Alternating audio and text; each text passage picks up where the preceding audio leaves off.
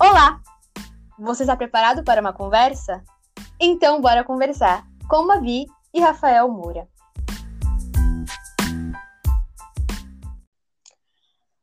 No episódio de hoje, nós iremos falar sobre o combate à violência infantil, com o conselheiro tutelar Rafael Moura. Olá, Rafael, tudo bem? Olá, Mabi, tudo bem? Obrigado pela oportunidade. Eu que agradeço a sua presença nesse tema tão importante, que é especialmente nesse momento que nós estamos em pandemia, né? Sim. Rafael, é... qual é a sua experiência profissional como conselheiro tutelar? Então, na verdade, antes de ser conselheiro, é, eu sou licenciado em filosofia né, e sociologia pela Unisantos, então fui professor aí há alguns anos, lecionando filosofia e sociologia para o ensino médio é, para os adolescentes. Então foi através da educação que eu tomei contato aí com o conselho tutelar é, e pude então concorrer né, nesse processo a primeira vez em 2015 e aí fui eleito é, na primeira vez.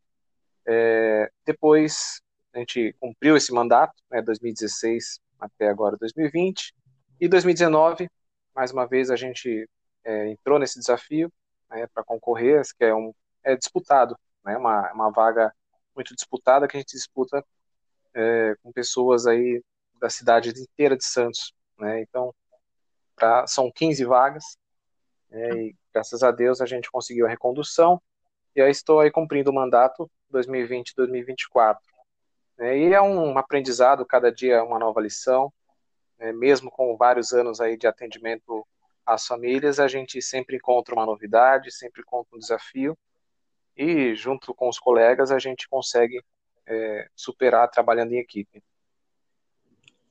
É uma profissão muito importante, né? Que realmente é o auxílio, tá dando aquela assistência, junto também com outros profissionais, mas também dando esse auxílio mesmo às famílias, né?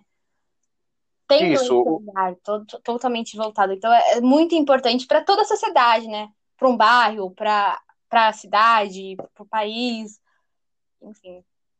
É verdade, é um cargo assim de importância, assim, porque é um, é um dever, é um dever de todos, né, a proteção da criança e adolescente, mas a escolha, né, de um de um conselheiro é, é importante porque alguém que vem da comunidade, alguém que né, vem de um bairro, conhece uma, a realidade é, daquela região, então pode atuar no sentido de garantir a proteção e os direitos. É, então, é sempre é, é muito importante esse bate-papo, porque a gente promove o esclarecimento, partilha informações, e aí a gente pode atingir as pessoas e direcionar. Né? Muitas vezes as pessoas não sabem é, qual é a atribuição do, do conselho tutelar, é, como denunciar. Então, hoje é um dos assuntos, né? Eu sei que você vai abordar e a gente vai poder fazer essa partilha de saberes. Sim. Pegando a importância desse, desse profissional, né, do conselheiro tutelar, qual que é o papel que ele tem na sociedade, na comunidade em que ele trabalha? Certo. Então, assim, eu acho que é importante, antes de, de apresentar o conselho tutelar, a gente falar um pouco do que houve antes do conselho tutelar. É, antigamente, antes do Estatuto da Criança, que veio em 1990, existia um Código de Menores, né, que era uma lei que só olhava para o adolescente, para a criança, como menor, como se só somente nas situações irregulares. Né? Então, quando o adolescente está na rua, fora do horário, enfim, olhava de uma forma mais punitiva. Né? Então, veio em 88 a Constituição Federal, e aí em 1990 veio o Estatuto da Criança, né, que é, um, é, um, é, um, assim, é uma lei muito importante, vale a pena a gente observar, é, ler com, alguma, com atenção, alguns tópicos são muito importantes. E essa lei instituiu também o Conselho Tutelar, né, como um órgão de proteção e de garantia de direitos. Né? Quando a gente fala de proteção e garantia de direitos, o que, que é isso? É, proteção no caso de ameaça, né? então, quando a gente sabe ou, ou suspeita de que há uma criança ou adolescente ou várias crianças é, em situação de risco para quem a gente denuncia. E, em primeiro lugar, é o conselho tutelar. Né? Então, é, são, são em três conselhos a cidade, é, na Zona Noroeste, qual faço parte, do centro, da Zona Central e da Zona Leste, para atender as necessidades, aí, a demanda que vem no sentido de proteger crianças e adolescentes. Tá? É, quando a gente fala em proteção e garantia de direitos, é, eu vou deixar de uma forma mais clara, proteger no, nos casos de ameaça ou suspeita é, de, de violação de direitos, né? suspeita de violência, suspeita de agressão, enfim, qualquer coisa que possa ferir a dignidade né, de uma criança e adolescente, a gente denuncia sim ao Conselho Tutelar. Né? Pode denunciar via Disque 100, que é o Disque Direitos Humanos, e pode também é, denunciar diretamente no Conselho Tutelar, é, nesse tempo de pandemia, né, tempo de fase vermelha, através do telefone de plantão. E aí, prontamente, a pessoa que ligar vai ser atendida, né, o conselheiro vai ouvir a necessidade, enfim, a urgência, e vai fazer a apuração da situação de risco para garantir que a criança e o adolescente esteja protegido. Sim. Bom, é, não sei se isso é unânime, mas acredito que a maioria pensa que o conselheiro tutelar só atua na, na escola, né? Exemplo, se tá com problemas na escola, se a criança tá com problemas na escola, se não vai à escola, mas é muito além, né? Como você disse, é a proteção mesmo da criança, mas também é no auxílio na educação, na saúde também. E acho que esse papel do conselheiro é muito amplo, não é só na escola que ele atua, não é só nisso, é, é em tudo o que você falou, né? Isso, assim, o Conselho Telar tem, no, tem um artigo no Estatuto da Criança que é o 136. Né? Nesse artigo ele coloca todas as atribuições do conselheiro tutelar, quais são os deveres que a gente deve cumprir. Então são vários artigos, é, e nesses artigos ele esclarece que é o atendimento é, ao munícipe na proteção para garantir direitos, é, encaminhar os fatos é, que superam aí as atribuições do Conselho para o Ministério Público, né, que também é um parceiro, enfim. Na verdade, o Conselho Tutelar não é um órgão só solitário, né? Então ele funciona, mas ele funciona bem quando ele é assistido pela rede. É, em Santos, a gente tem a sorte de ter essa instituição do Conselho Tutelar, que foi uma instituição que foi construída é, através de muitos outros pares que vieram antes de mim, é, antes de estar tá tudo bonitinho, estruturado, organizado, sistematizado, vieram outros conselheiros tutelares, é, conselheiros de direitos, então a gente lembra de alguns que são é, muito conhecidos né, por causa do trabalho que realizaram. Então, de cabeça me vem né, o, o senhor Edmir, que atualmente é presidente do Conselho Municipal da Criança e Adolescente, né, um conselho deliberativo, é, tem o doutor Melo, na vara da infância, é, doutor Evandro, que é o atual juiz da vara da infância, é, a doutora Anelisa, que é a promotora né, de justiça, também doutor Carmelo, é, que fez muitos anos de história aí na promotoria da infância. Então, vários, vários outros profissionais é, que atuaram e transformaram o Conselho Tutelar no que ele é hoje. É um órgão funcional, é um órgão competente para atender e tá, é um órgão que está 24 horas à disposição. Tá? É assim, a gente, a gente normalmente tem um atendimento presencial é, na sede do conselho, né, no horário comercial, porém, durante a pandemia, enfim, e agora em fase vermelha, a gente está atendendo em regime de plantão nos casos urgentes. Então, a pessoa que tiver necessidade, ela pode ligar nos telefones é, dos, dos conselhos de cada região e prontamente vai ser atendida e acolhida né, para que a gente possa entender e poder direcionar da melhor forma e, se for necessário, comparecer ao local né, para apurar a situação de risco. Rafael, é, eu acho que essa definição acaba sendo um pouco perdida, né? Mas o que, o que é a violência infantil? Certo. Então, na verdade, assim, é, é um tema bem complexo é, a, a, questão da violência, porque ela é um fenômeno social, né? então é um fenômeno que acontece devido a várias questões. Né? E eu entendo que a violência ela vem desde a ignorância, da falta de conhecimento, como também é, do passado de cada pessoa. É, muitas vezes eu tive casos em que eu percebi que a violência era uma coisa que a família vinha trazendo ao longo da história dela. Né? Então, por exemplo, numa situação em que a avó ela foi abrigada, era vítima de violência e acabava agredindo a mãe e depois agredia os filhos. Então, assim, é um ciclo ruim, é um ciclo negativo e é importante, né, até eu te agradeço esse espaço para a gente quebrar esse, esse ciclo da violência. Né? Então, o que, que é a violência infantil? Na verdade, violência infantil é um termo mais genérico, mas dentro desse termo tem vários outros tipos de violências. Né? Então, tem violência física, violência psicológica, é, exploração comercial, exploração sexual. É, são várias formas de violência né, que, que engloba esse termo violência infantil. Né, e são essas formas de violência que, gente, que é necessário que a gente, com, a gente combater. Né, porque o, em muitos casos eu percebi assim que a violência e muitas violência pode ser uma solução né, e até uma coisa natural. Né? Por exemplo, tem gente que fala assim, olha, minha mãe me batia e nem por isso eu, eu, eu sou uma pessoa ruim, né? Mas assim, o que, que a gente entende, né? Depois de acompanhar tantos casos em que a violência é uma coisa recorrente no, no seio da família, a gente percebe que a violência é irracional, né? E ela vem por causa muitas vezes de uma frustração, é, ou até mesmo por causa de uma naturalização, né? Quando a pessoa acha que a solução é a violência. E a gente sabe que não é a solução. Pelo contrário, a violência deve ser evitada.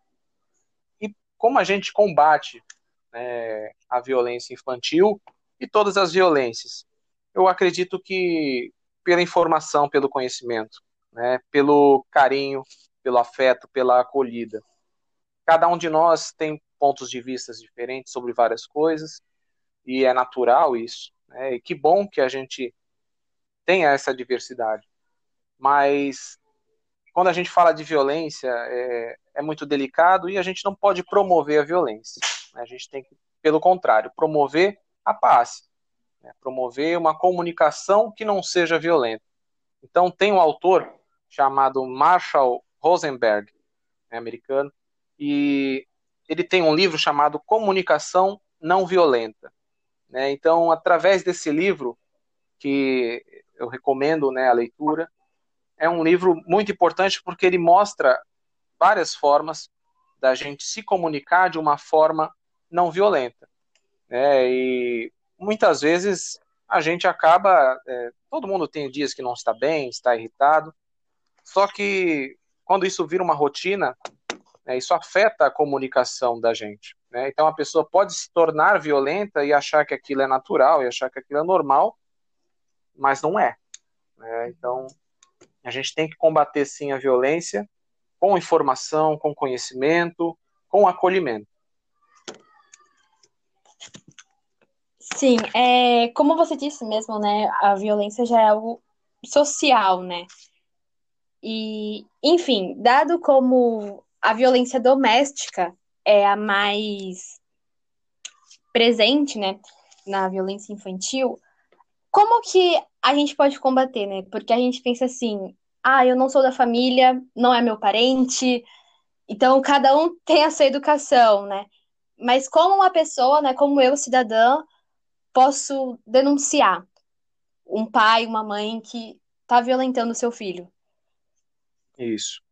É, é um tema delicado, mas eu acho que todos os temas que são delicados a gente precisa falar sobre eles, né, para evitar que se torne um tabu porque quando a gente começa a não falar sobre algumas questões, aí, aí eu acho que mora o perigo, né? Porque aí as coisas começam a acontecer e a gente não comenta a respeito. Né? Então, quanto mais a gente fala, mais a gente é, informa, mais a gente partilha conhecimento, a gente consegue atingir aí de certo modo e diminuir essas situações de violência. Né? Uh, eu acho que assim a gente a gente conhece várias pessoas, né? A gente tem um dia a dia da nossa casa, no nosso apartamento, na nossa vizinhança, na nossa comunidade. E tem algumas situações que a gente percebe é, de violência. Como agir? Eu acho que, a princípio, a gente tem que ter um bom senso. né, de chegar, bom, será que eu consigo conversar com essa pessoa e de repente comentar com ela essa questão, acho, né, depende do, da situação, né, uma coisa é um, quando tem uma pessoa gritando com uma outra, né, geralmente a gente consegue chegar e conversar, meu, o que está acontecendo, né, tentar apaziguar, tentar diminuir aquele conflito. Né, mas em situações extremas, em situações de violência que a gente não pode chegar, a gente tem medo né, de sofrer represálias, enfim, é importante que a gente denuncie. É, e a denúncia é, é uma coisa que é comum, a gente pode fazer é, via Disque 100, eu acho que é o meio mais é, comum no Brasil, é, que é uma orientação até do Ministério dos Direitos Humanos, é, Disque 100, que é o Disque Direitos Humanos.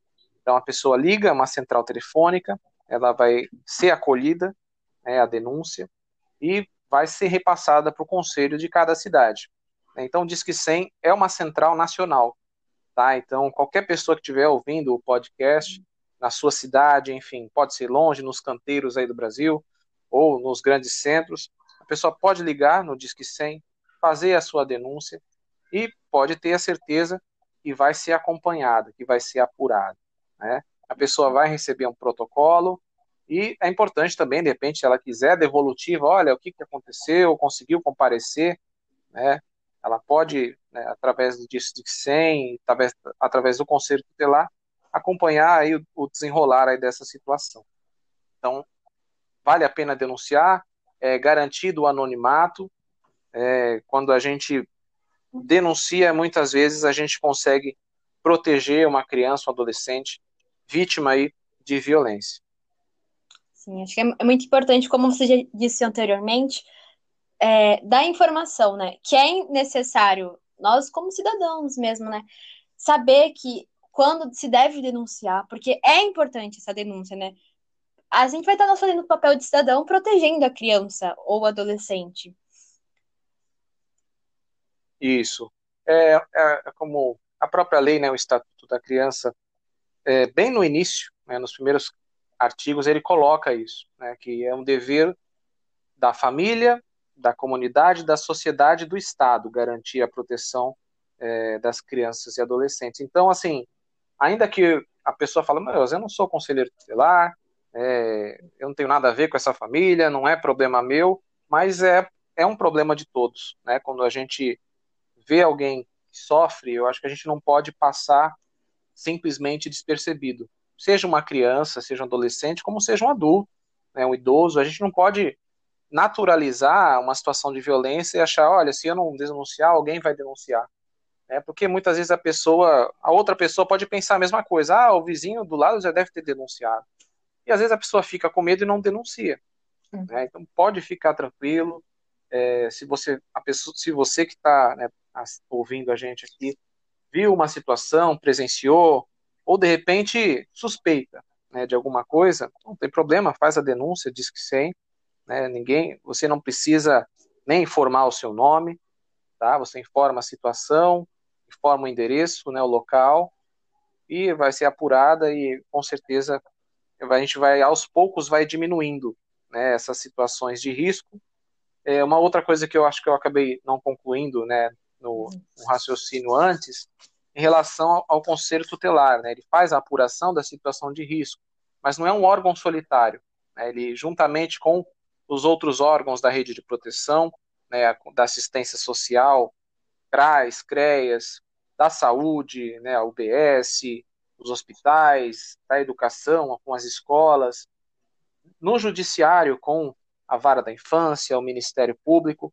É, são várias engrenagens, assim, né, de um sistema que é o sistema de garantia de direito. Então, quando o conselho tutelar, é, o conselheiro, percebe uma situação de risco, e ele consegue, de repente, numa situação, proteger a criança. Mas a família precisa ser acompanhada. Né? Então, ele faz o encaminhamento uhum. dessa situação para o CREAS, né, que é um órgão especializado aí em situação de violência, para poder acompanhar essa família, enfim, poder orientar, porque tem situações que são pontuais. Né? Então, de repente, uma coisa aconteceu, uma situação de grito, né, de violência verbal, e aí todo mundo né, não está acostumado e aí denunciou e tal. Só que às vezes tem várias dificuldades que a família passa, né? às vezes falta alimento, falta né, luz, falta alguma coisa, e de repente tudo isso acaba influenciando é, no comportamento da, das pessoas da casa. Né? Então, às vezes, a, a, não é a gente estar tá justificando a violência, não é isso. Mas muitos fatores influenciam né, na, na violência. Então, a gente tem que, se de repente a gente consegue ajudar, conversar com a família, no sentido de esclarecer, falar assim, olha, está precisando de alguma coisa, está precisando de alguma ajuda, né? quando é uma situação pontual. Né? Quando a gente percebe que ah, tem algum sofrimento, tem alguma questão assim, na dúvida, denuncia, diz que sem, e vai ser garantido o anonimato e a apuração da denúncia. Bom, é, antes da pandemia, a instituição né, que mais está no meio né, entre a violência e o conselho tutelar era a escola, né? Que é a maior parte das denúncias feitas. Porém, com a pandemia, né, todo mundo em casa, é, houve essa diminuição nos registros de denúncias contra a violência infantil e também outros tipos de violência. Como, como o Conselho Tutelar está atuando? Porque né, tá, há menos denúncias, mas será que há menos violência? Será que ou será que há mais casos de violência, só que esses não estão sendo denunciados? Isso. Assim, eu vejo que né, a, a escola, quando estava em regime presencial, é, em muitos casos ela apontava, é, porque é importante que quem perceba né, uma violência, uma situação de risco, uhum. que aponte para o órgão competente, que é o conselho tutelar, no caso. Né, quando se fala em criança e adolescente, do zero, né, desde a gestação até a, aos 18 anos, né, até alcançar a maioridade, a responsabilidade do Conselho Tutelar de proteger, é, de garantir os direitos. Uh, mas as denúncias, elas não vêm também somente da escola. Né? Então, as denúncias vêm por via anônima, pelo Disque 100, é, enfim, vários outros órgãos, enfim, acabam, né, que acolhem a família e percebem uma situação de violência. É um dever também, né, de cada profissional encaminhar uma situação que fala, opa, que tem uma violência, tem um abuso, tem alguma coisa assim, isso não pode é, se norma, normalizar, né, não pode banalizar. Então a gente encaminha essa situação para o órgão competente, que é o conselho. E aí a gente faz a, a apuração né, dessas denúncias e muitas vezes tem que ir ao local. Né, então, às vezes, assim, a gente mesmo em fase vermelha, é, ontem mesmo eu estava no hospital, estava na Santa Casa para acompanhar um caso. Né? Então, a gente tem que ir no local e, lógico, com todos o, com toda a proteção possível, né? Duas máscaras, se puder, álcool gel, né? mantendo o distanciamento para apurar e garantir que a criança é, tenha a proteção, né? tenha o seu tratamento. Bom, e que cada, cada vez mais casos sejam denunciados, né, para que vocês, como órgão do Conselho Tutelar e também outros órgãos que estão juntos, né, na proteção com, é, na proteção da criança, do adolescente, da mulher, do idoso, para que esses casos de violência diminuem, né, cada vez mais, cada vez mais. E isso é muito importante, né, isso que você falou, porque é, eu entendi, né, a escola, é, refletindo agora também, né, do, do que você uhum. falou, questão da, dos casos que vinham através das escolas. Né? Então, realmente, a escola é, eu acho que é o órgão mais linha de frente que tem no que se refere à criança e adolescente, porque a criança está ali, muitas vezes até em, de forma integral, é, do dia todo estava. Né? Então, lá a criança é o espaço que ela é acolhida e acaba, em muitos casos, é, su suscitando né, a necessidade aí de um acompanhamento, seja da assistência social, seja do conselho tutelar. É, e realmente a gente ficou sem a educação presencial, né, em alguns casos ficaram sem o conhecimento né, do conselho tutelar. Então a gente é, frisa essa questão da denúncia, é, na suspeita, na dúvida, é melhor denunciar, né? Porque senão a violência acontece, né? E a gente não, quando não informa né, para algum órgão, ela fica velada, né? Então, ela tem uma palavra que ela fica subnotificada. Né? Ela deveria ser notificada ao órgão é, competente, mas quando a gente não notifica, ela continua acontecendo e, por outro lado, também ela não gera dado. Né? Uhum. Né? Então, quando eu atendo uma criança, uma, uma família, uma, independente da situação, é, todo conselheiro tutelar tem um sistema, é, na verdade, nacional, né, que chama CIPIA, é um sistema do conselho tutelar, que a gente tem, faz o login, faz o preenchimento de todos os dados, cadastra a família e faz os encaminhamentos por ali. Né? E esse sistema, ele gera dados. Né? Então, é importante que né, a, a, procure o conselho tutelar, porque esses dados mesmo que a gente vai alimentando no próprio sistema, depois vão ser direcionados né, para o prefeito, para a vara da infância, é, para o Ministério Público e para o Conselho Municipal da Criança e Adolescente. Então, esse conselho, que é um conselho deliberativo, ele pega todos esses dados né, de violações e, e coloca assim: nossa, está acontecendo mais problemas, por exemplo, de violência é, verbal, violência, agressão física.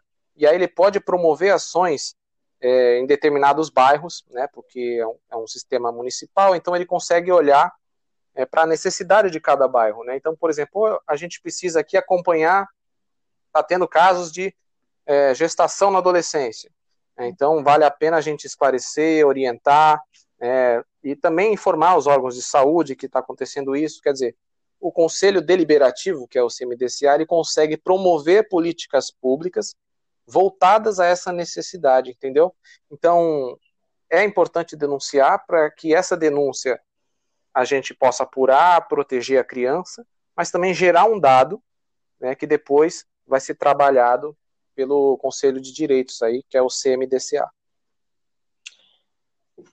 Como eu, cidadão, posso saber é, denunci... é, perdão, como eu, cidadão, posso saber como denunciar, assim, como eu sei onde eu posso saber o que é violência, como ajudar né, os pais, ou dar essa informação também para os pais responsáveis de crianças e adolescentes. Onde que se encontram essas informações?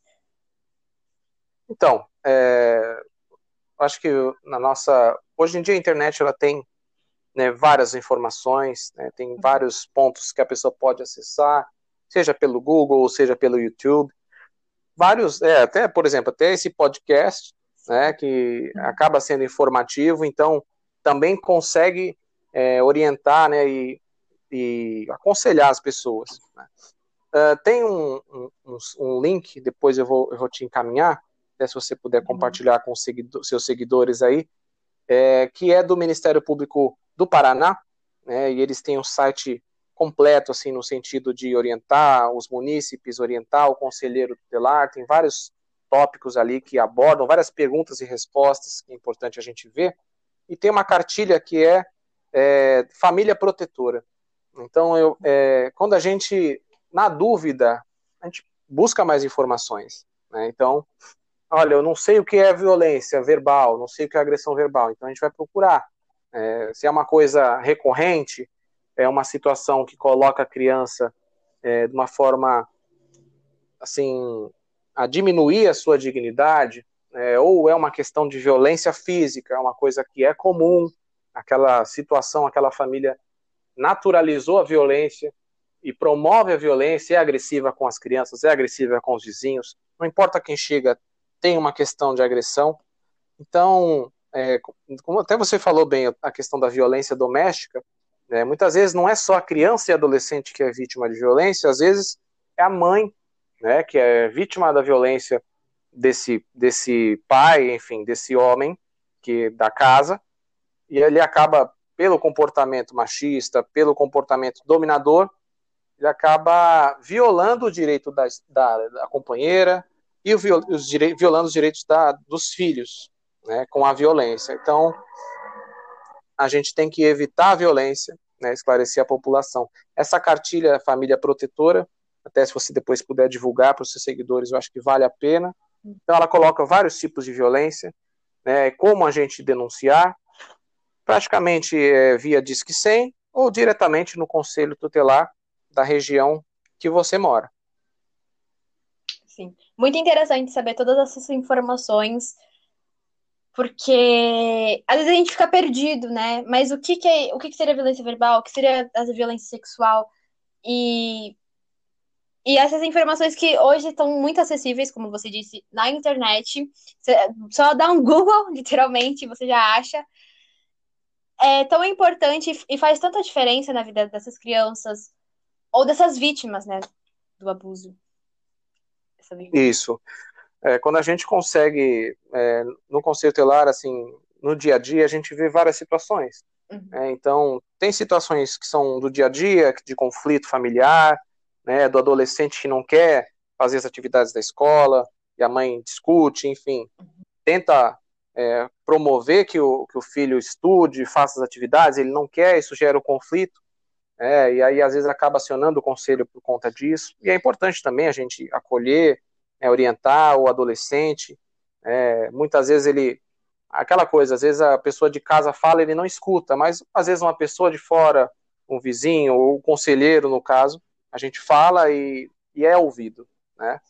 Então, e também tem várias situações de violência, né? violência física, violência verbal, é, violência sexual, é, que hoje a, a, a questão da violência sexual é muito delicada, né? E a gente não pode tapar os olhos. A gente tem que sim denunciar, porque pra, quando a gente consegue proteger uma criança que é vítima de violência, né, assim não tem preço. Então teve várias situações que eu pude atuar, né? E a gente, com apoio da família, também conseguiu tirar aquela criança da situação de risco, né? Da vulnerabilidade e sabe não tem preço. Você vê a criança angustiada porque ela quer sair daquela situação e muitas vezes, né, como a gente sabe, a gente tem em tempo de pandemia ainda todo mundo em casa, é, muitas muitas vezes é na própria casa que acontece, né? Então, quando a gente tira a criança daquele ambiente que ela é vítima de violência e consegue é, que ela permaneça com outro familiar protegida, não tem coisa melhor, né? E a gente faz o acompanhamento, depois a gente vê a evolução da criança, né? O comportamento, e ela, lógico, ela é acompanhada, vai ter o apoio também da, dos órgãos da rede de proteção, né, da assistência social também, que são muito parceiros, é, e a, a, o psicólogo, assistente social, enfim, o operador social são os profissionais que acolhem, né, muitas vezes é, essas famílias que a gente faz o encaminhamento, né, enquanto conselheiro, e, sabe, não tem preço. Você vê né, o brilho dos olhos da criança voltar, né, a esperança, e a certeza de saber que ela vai dormir tranquila, vai estar num lugar de paz, um lugar sossegado, e isso não tem preço, sabe? Mexe muito com a gente esses uhum. casos, né? Às vezes a gente volta para casa meio chateado, meio abatido, porque tem que lidar com isso, né? E é, e é uma coisa complicada, né? Um assunto complicado. Sim. Mas é o que eu, assim, quando a gente protege e garante que a criança vai ter uma, uma vida mais tranquila a partir daquele momento, é, não tem preço é muito importante ver o, como essa profissão pode mudar a vida, né? O, o, meio daquela, daquela criança, daquele adolescente que está naquele ambiente pesado, naquele ambiente de violência, de agressão, e vocês que podem fazer isso, né? Vocês também, os outros órgãos, enfim, no conjunto, que pode mudar, pode orientar. Isso é muito importante. Sim, porque muitas vezes as pessoas acham, não, já estava assim há muito tempo, deve ser sempre uhum. assim. E não dá, não dá. Violência, a gente, a gente não pode naturalizar, não pode banalizar.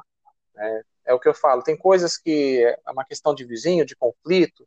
Né? De repente a gente consegue conversar, tem um conhecimento com a família. Oi, o que está acontecendo? Né? Que às vezes é um conflito até entre os pais e a criança, o, o adolescente assiste né, aquele conflito. Sim. Então, às vezes a gente, o, né, o adulto, o vizinho, consegue conversar, poxa, o que está acontecendo? De repente a gente pode ajudar em alguma coisa, né? Mas são níveis, né? Então eu acho que a gente tem que ter o bom senso também de perceber, bom, será que eu consigo é, dialogar com essa pessoa, essa questão? De repente eu posso ir lá conversar com ela, aos pouquinhos eu vou abordando e vejo se eu posso ajudar. Né? Agora e tem a questão de uma que vai que passa dos limites aí, né, que é a violência quando se concretiza, né, a violência física, que deixa marcas. É, a gente não pode naturalizar e tem que se denunciar. Verdade. Muito importante a denúncia para realmente haver esse combate, né? Tudo só inicia o combate, a assistência dos conselheiros, a assistência também dos assistentes sociais, só começa quando há denúncia, né? Então, é, é muito. Sim, sim. É a denúncia que vai disparar é, funcionamento de todos os órgãos, né? Não dá para a gente não tem condições de visitar casa a casa numa cidade, né? Meio milhão de habitantes, quase meio milhão e não, não tem condição da gente procurar o problema, né? Então por isso que a gente pede, denuncia, né? Que aí provoca, né? O, o atendimento aí dessa família e aí a gente acaba gerando uma outra oportunidade, né? Muitas vezes para até para a pessoa, né? Que Sim fez a violência, ela repensar. É, a gente protege, afasta a criança do agressor. É, e muitas vezes é, essa ação, já tive muitos casos em que é, a gente teve uma situação de agressão, protegeu a criança, né, e o agressor, que muitas vezes é a mãe ou é o pai, depois começa a repensar as próprias atitudes. Né, então, muda a postura. Né, então, isso isso é muito importante. E aí, junto com a família, né, a assistência social vai acompanhando, é, através, nesses casos, do CREAS, e promove realmente uma melhora na, na dinâmica da família né, e garante a proteção das crianças. Sim. Muito importante o papel, seu papel né, como conselheiro e também de todos os órgãos das denúncias. Muito obrigada, Rafael, por ter partilhado aqui a sua experiência profissional, né? que acho que isso abre também um pouco os nossos olhos, né? Será que eu não posso intervir naquela. Se eu sei que aquela criança está sofrendo algum tipo de violência ou eu tenho algumas suspeitas, será que eu, eu não posso ou será que eu devo também, como cidadã, né? Fazer essa denúncia? Isso. Então, acho muito Você disse tudo. É um dever nosso, né? Independente de estar conselheiro ou não estar. Uhum. É, até já teve situações de estar de férias em outra cidade, né, por exemplo. Uhum. E aí eu vi uma situação, não pensei duas vezes, né? eu liguei no Disque 100. Né? Então, aí esse Disque 100, né, que é uma central, ele vai, assim, descentraliza aquela denúncia, é uma central que recebe a denúncia e vai direcionar para o município que a gente colocou o endereço, né, para o conselho tutelar daquela localidade fazer a apuração. E, assim, a gente, ainda que não esteja no horário de expediente, fora do horário, é, não tem essa, né? Acho que isso é. A gente não tem hora para proteção. Né? A gente vai garantir sim a proteção, ainda que não seja nessa cidade, se a gente souber de outro município, que acontece, né? Muitas vezes a pessoa entra em contato, olha, tal, é no município vizinho. Não tem problema, eu ligo na hora para o plantão né, da outra cidade e a gente passa todos os dados e pelo menos a gente já sabe que o outro colega né, da outra cidade, o conselheiro, vai fazer a apuração é, e vai garantir os direitos. A gente, enquanto conselheiro, também acaba trabalhando com os colegas que são conselheiros de outras cidades. Né? Então, eu, graças a Deus, a gente tem um bom relacionamento com os colegas de São Vicente, Guarujá, Cubatão, Bertioga, enfim, das cidades vizinhas. E aí fica mais fácil também para a gente é, distribuir essa denúncia, que não é na nossa localidade, mas é no município que o colega atua, no vizinho, né? Sim, isso é muito bacana também, essa comunicação, né, entre cidades, entre regiões. Sim, sim, muito importante. Muito importante. Assim, por ser professor, né, por ser educação, educador, é, eu acredito muito na educação, sabe? Eu acredito no conhecimento, na informação, e quanto mais a gente promulga, né, como você faz lindamente, né, essa, esses bate-papos, a gente consegue transferir conhecimento, né, passar informação e a gente consegue, assim, diminuir um pouco a violência, né? A violência que muitas vezes ela vem da comunicação, né? Como é o próprio esse autor, né, que eu falei, ele coloca do, da comunicação não violenta. Então, se eu tenho mal entendido com você, a melhor coisa que eu faço é esperar aquele momento que a gente está de cabeça quente, espero esse momento passar um outro dia, num outro momento, a gente, eu sento novamente com você e falo, olha, não gostei daquilo que você falou, não concordo com aquilo. É, não tem nada de mal nisso, né, da gente discordar.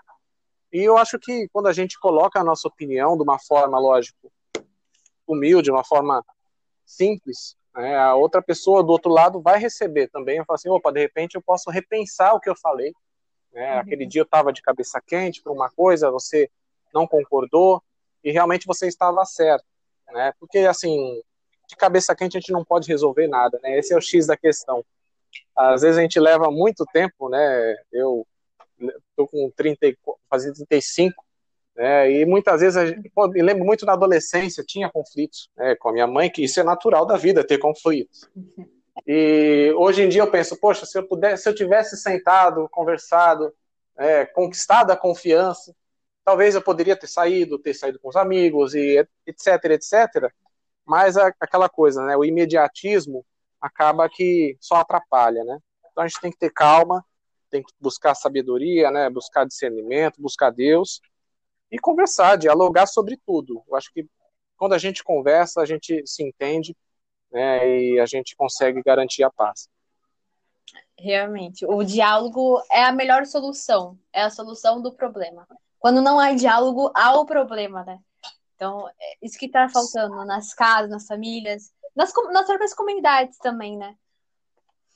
Sim, sim. É importante que, às vezes, assim, a gente mora em prédios, né? Mora, é, não, trabalha, vai vai para casa, não conversa, não sabe o que o vizinho está passando.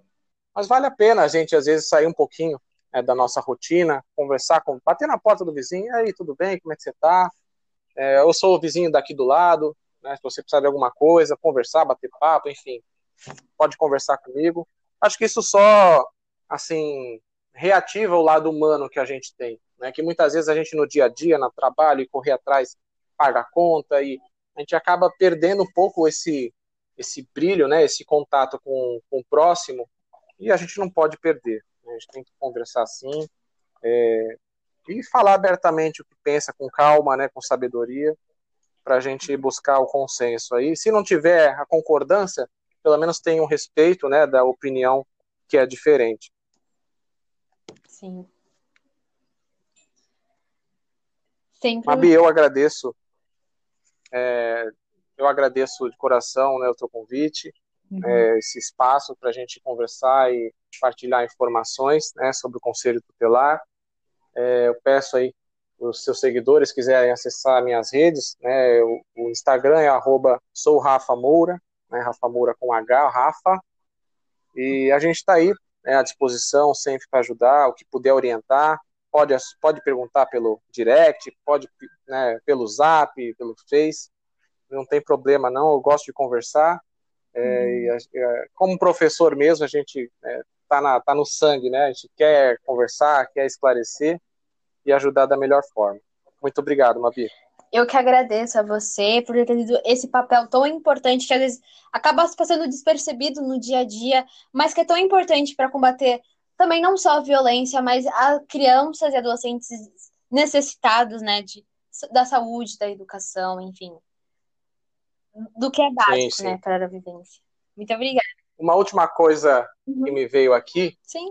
É, me veio assim, hoje a gente está passando um tempo muito difícil é, de pandemia, fase vermelha, que as pessoas não estão podendo sair, né, e tem que respeitar o, o decreto estadual, municipal, mas assim, às vezes a gente tem um vizinho do lado, vale a pena chegar e conversar. Né? Muitas vezes é, eu não tenho muita coisa, mas assim, de repente o, o vizinho está precisando né, de alguma ajuda, às vezes ajuda está é, tá com uma insegurança alimentar. Né? A gente, de repente, olha, eu fiz um, fiz um doce, é, sei lá, um arroz doce aqui, ó, você quer um pouquinho? Sabe? São esses pequenos gestos. Né? Olha, eu tenho um feijão aqui, você tem? Não, então, né, divido um pouco com você. Esses pequenos gestos a gente consegue garantir aí né, a proteção da família. Não é só a proteção contra a violência, né, mas também a, a proteção contra a fome, né, que infelizmente está surgindo novamente. Né? É. Com essa crise, né? Enfim, crise, desemprego, pandemia. Realmente Exatamente. Um auxílio. Muito obrigada, Rafael. Também apareça mais vezes. Obrigado, o prazer foi meu. É, continuo à disposição. Uhum. A gente está aí é, para servir, né? Sim, muito obrigada.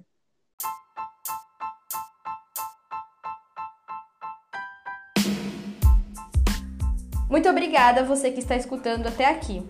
Espero que você tenha gostado desse podcast. Se você gostou, compartilhe com seus amigos e familiares. E até o próximo episódio.